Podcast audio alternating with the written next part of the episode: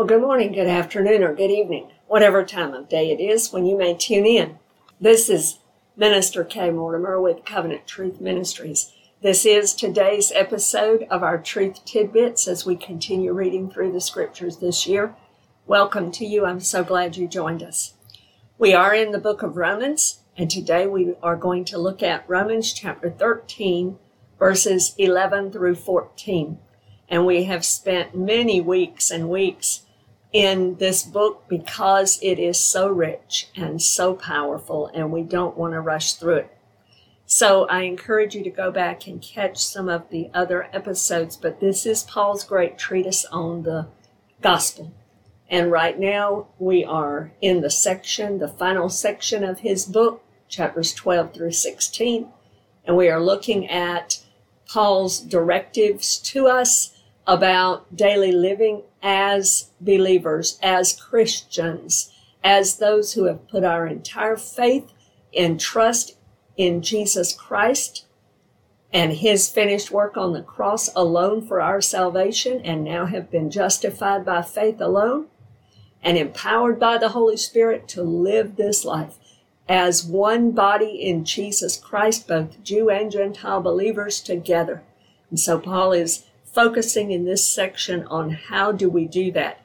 And he's getting into practical nitty gritty areas. He talked about government in, in some ways. He's talked about uh, not repaying people for evil, evil for evil. He's talked about taxes. He's talked about owing no person anything but to love them because that's an obligation that everyone is under and remains under all of our life. So now we're going to pick up in verse 11 of chapter 13.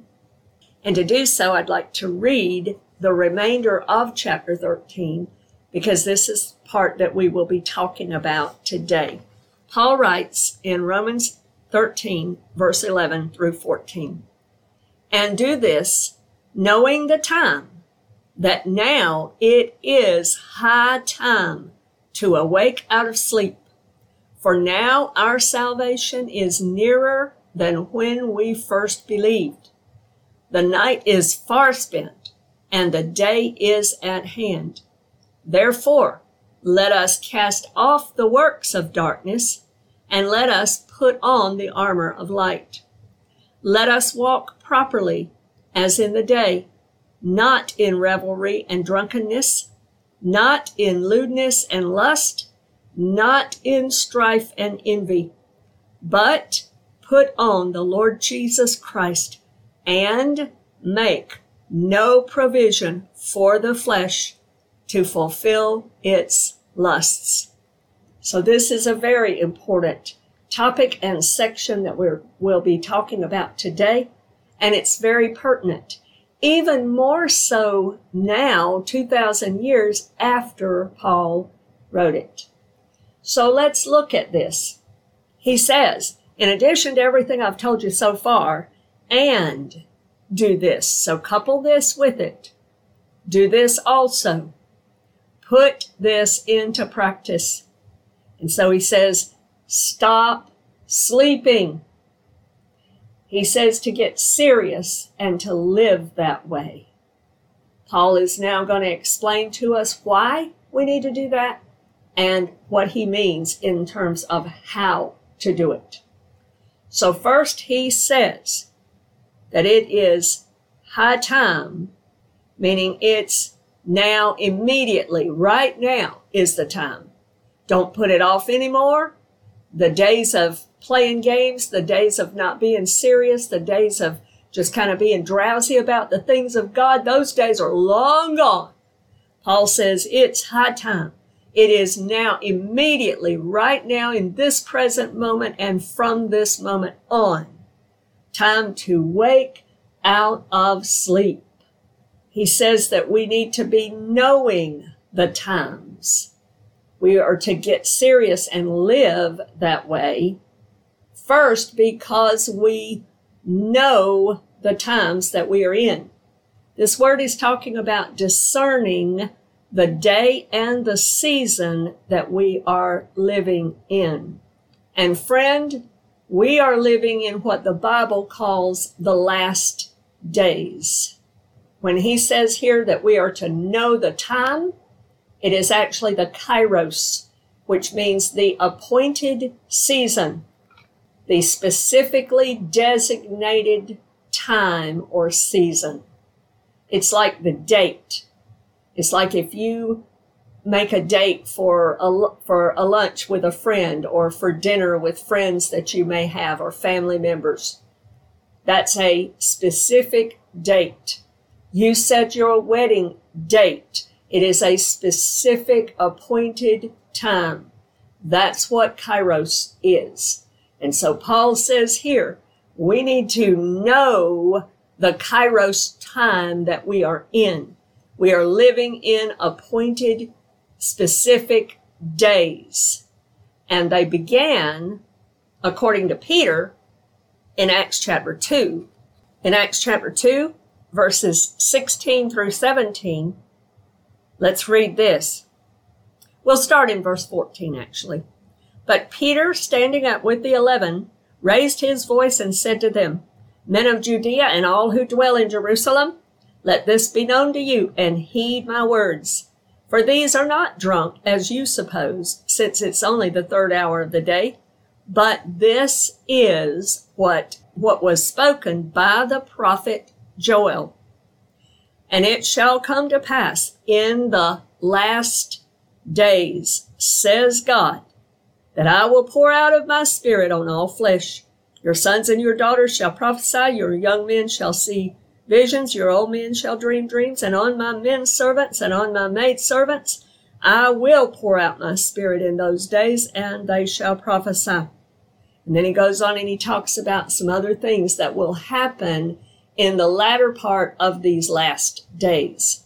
So the last days began with the church age, began when the church was born on Acts chapter 2, according to Peter. These are the last days that we are living in. Now, that was 2,000 years ago. How much more true is that now? How much closer are we to the end of those last days now than we were 2,000 years ago? And so, what Paul is talking about here, I want to turn back, way back in the Old Testament, and pick up something because Paul is talking about here the fact that we are knowing the days and the times that we are living in. We are knowing this is our Kairos appointed season, and it is called in the Old Testament the last days.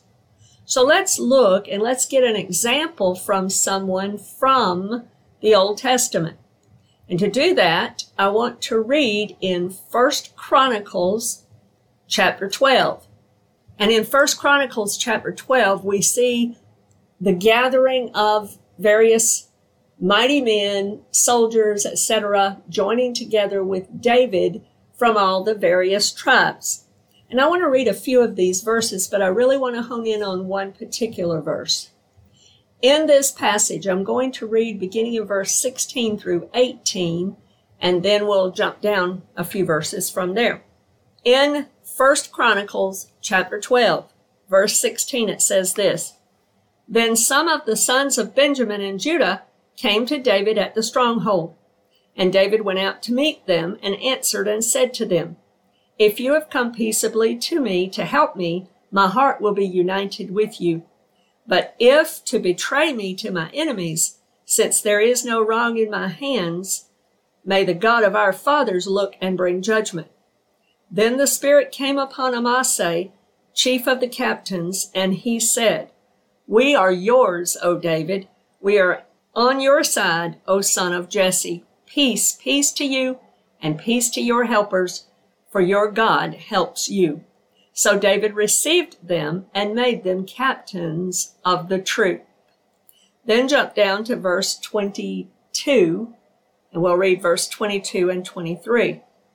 Verse 22, it says this For at that time they came to David day by day to help him until it was a great army like the army of God. Now these were the numbers of the divisions that were equipped for war, and came to David at Hebron to turn over the kingdom of Saul to him according to the word of the Lord.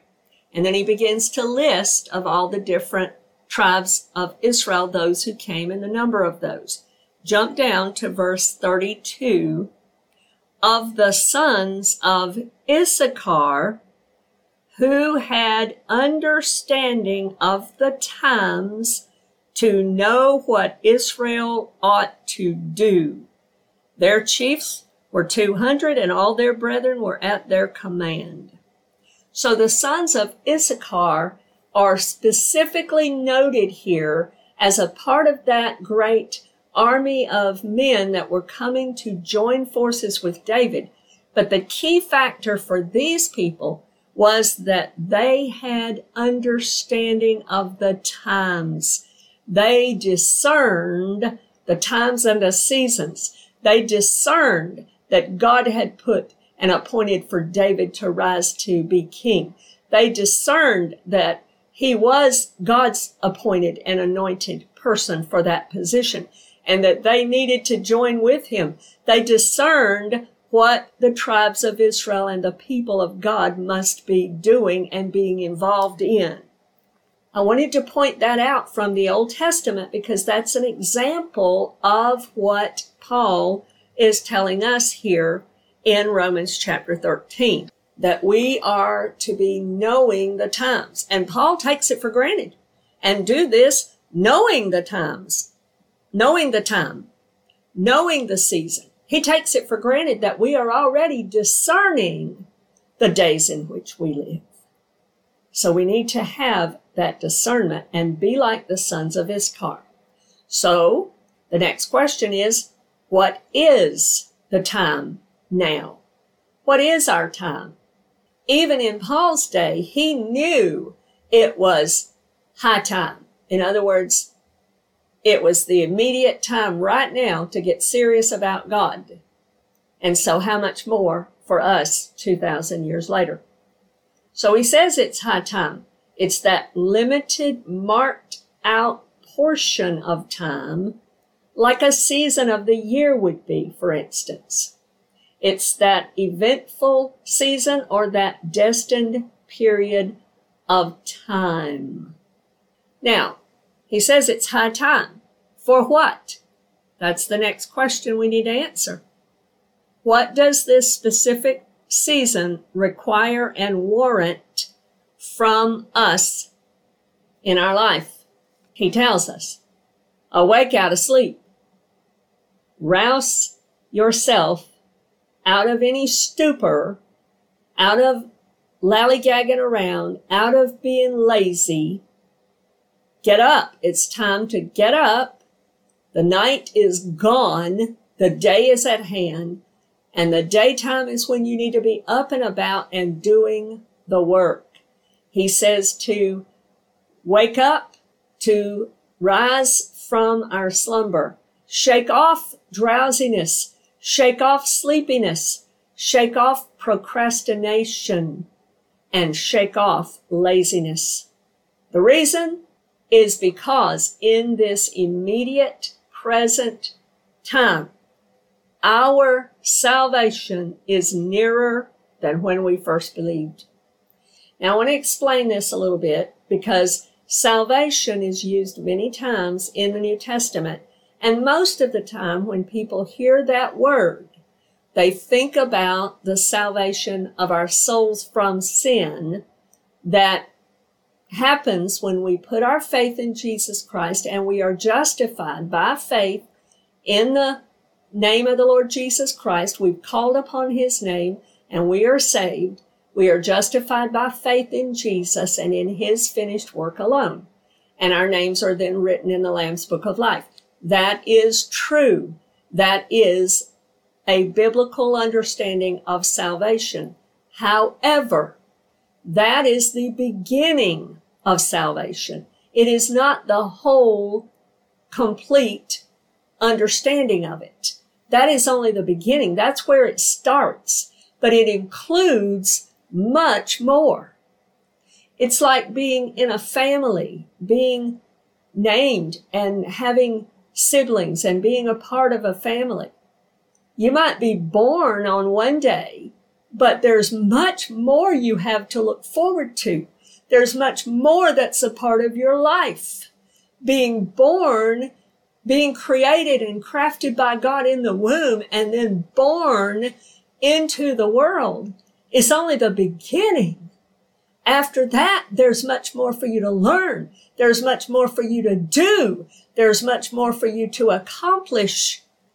So being born again is the starting point, but God has promised much more for us.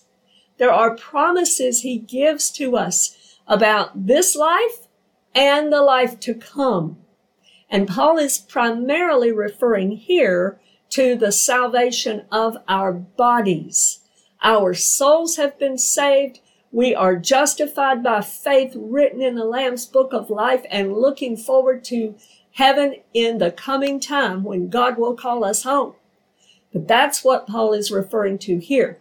It's called in another place the redemption of our bodies. That's what Paul is speaking of here. He is telling us that that salvation, that rescue, that time when we will go to be with the Lord is closer now than it was when we first believed in the Lord. That's what he's saying. It's nearer here. So this salvation he's referring to is beyond our initial faith.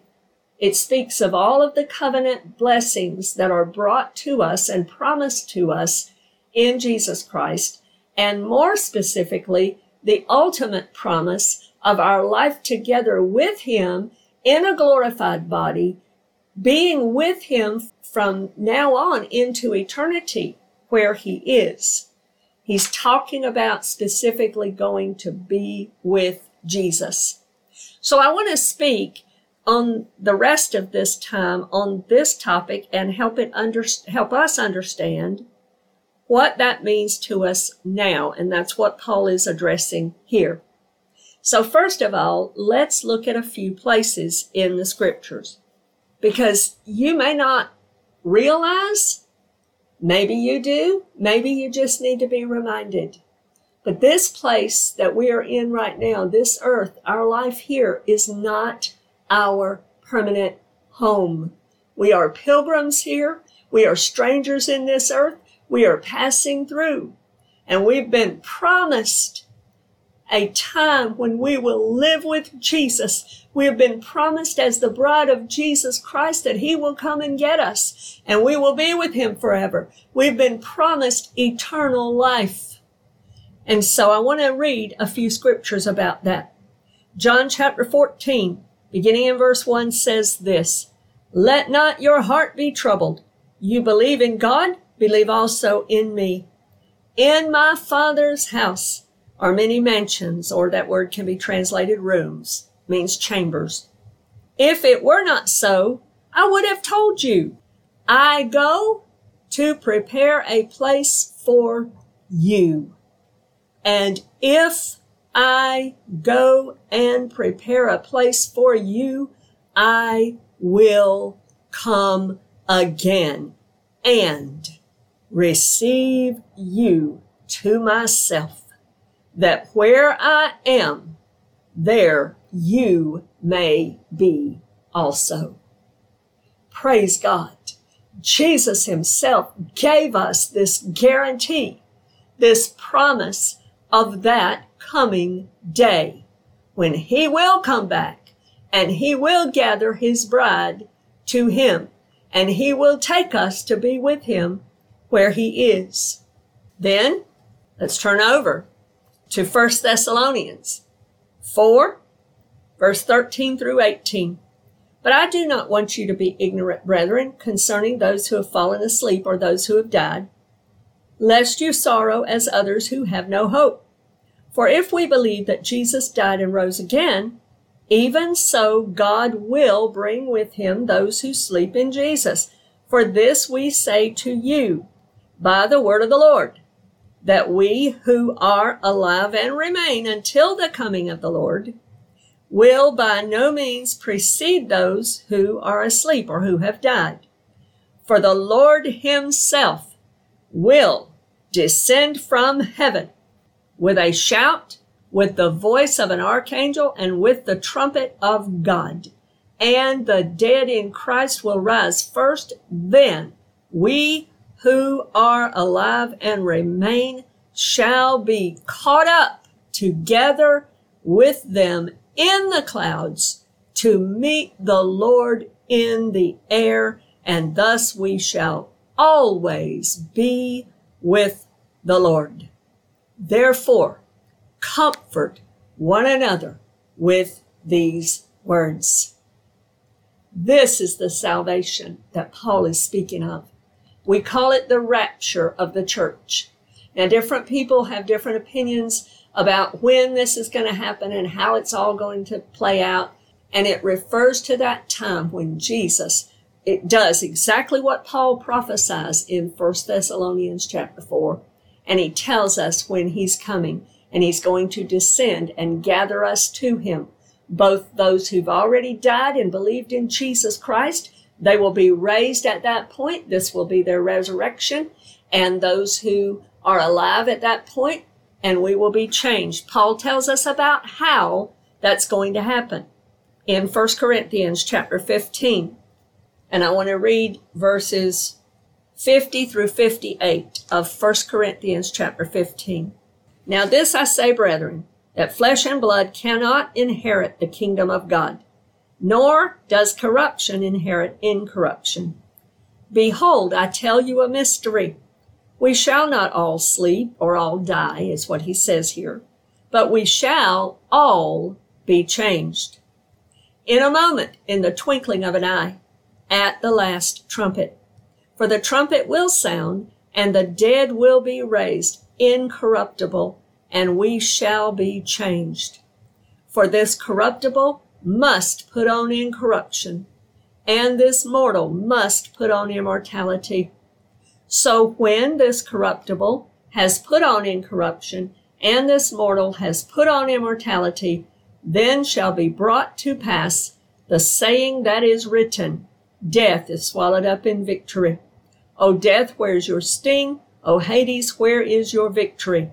The sting of death is sin, and the strength of sin is the law. But thanks be to God who gives us the victory through our Lord Jesus Christ. Therefore, my beloved brethren, be steadfast, immovable, always abounding in the work of the Lord, knowing that your labor is not in vain in the Lord. These are Paul's words, and he describes for us how we're going to be changed in that moment, in the twinkling of an eye, in a split second that you can't even measure in time. It's beyond being able to be measured. It will happen so fast. The dead will be raised, the dead in Christ, those who have died believing in Jesus, but yet experiencing that physical death. They will be raised to life. Jesus promised he would raise us up in that last day. He's going to raise us up and we are going to see him. I want to also look at Luke chapter 21. I want to read verse 28 and then I want to jump down to verse 34 and read a few verses. Verse 28 of Luke chapter 21. Now, when these things begin to happen, look up and lift up your heads, because your redemption draws near. Now, to understand what he's saying, you go back and you read Luke 21. You can also read in Matthew 24 and in Mark chapter 13. These are the three chapters that give us these details. And Jesus tells us about various things that will happen as the day grows closer to his actual coming. But Jesus tells his disciples here, when you start to see all of these things happen, look up and know that your redemption, in other words, the redemption of our body, that resurrection time, when we will be gathered to him and we will receive a glorified body and we will live with him forever. That time is coming soon when we start to see these things. And that should give us hope. It should give us comfort, Paul says, and it should give us motivation, Paul is talking about here. Then in the same chapter, verse 34 through 36 gives us some further direction from the mouth of our Lord Jesus himself. But take heed to yourselves, lest your hearts be weighed down with carousing, drunkenness, and cares of this life. And that day come on you unexpectedly. For it will come as a snare on all those who dwell on the face of the whole earth. Watch therefore and pray always that you may be counted worthy to escape all these things that will come to pass and to stand before the Son of Man. So this is talking about that coming day and how we are to live in anticipation of it and expectancy of it and what that means in our daily life. So he's talking about that day when we will be, in our bodies will be redeemed. We are redeemed by the blood of Jesus, but now we're waiting on the day when we actually be physically present with him in a brand new body. And that's what he's talking about here. So he's speaking of this coming day when Jesus gathers us to himself and we will live with him forever. Another place that tells us about that coming day and that coming life, that coming place where we will be with him, is in the book of Hebrews in chapter 11. I want to read verses 9 and 10 and then 13 through 16. By faith, he dwelt, he's talking about Abram here. By faith, he dwelt in the land of promise as in a foreign country, dwelling in tents with Isaac and Jacob, the heirs with him of the same promise. For he waited for the city which has foundations, whose builder and maker is God. And we're told about that city in Revelation chapter 21 and 22. Go on down in Hebrews 11 to verse 13. These all died in faith, not having received the promises, but having seen them afar off, were assured of them, embraced them, and confessed that they were strangers and pilgrims on the earth. For those who say such things declare plainly that they seek a homeland. And truly, if they had called to mind that country from which they had come out, they would have had opportunity to return. But now they desire a better, that is, a heavenly country. Therefore, God is not ashamed to be called their God, for he has prepared a city for them. God has prepared a city for us. Hallelujah. We have a home that we are going to.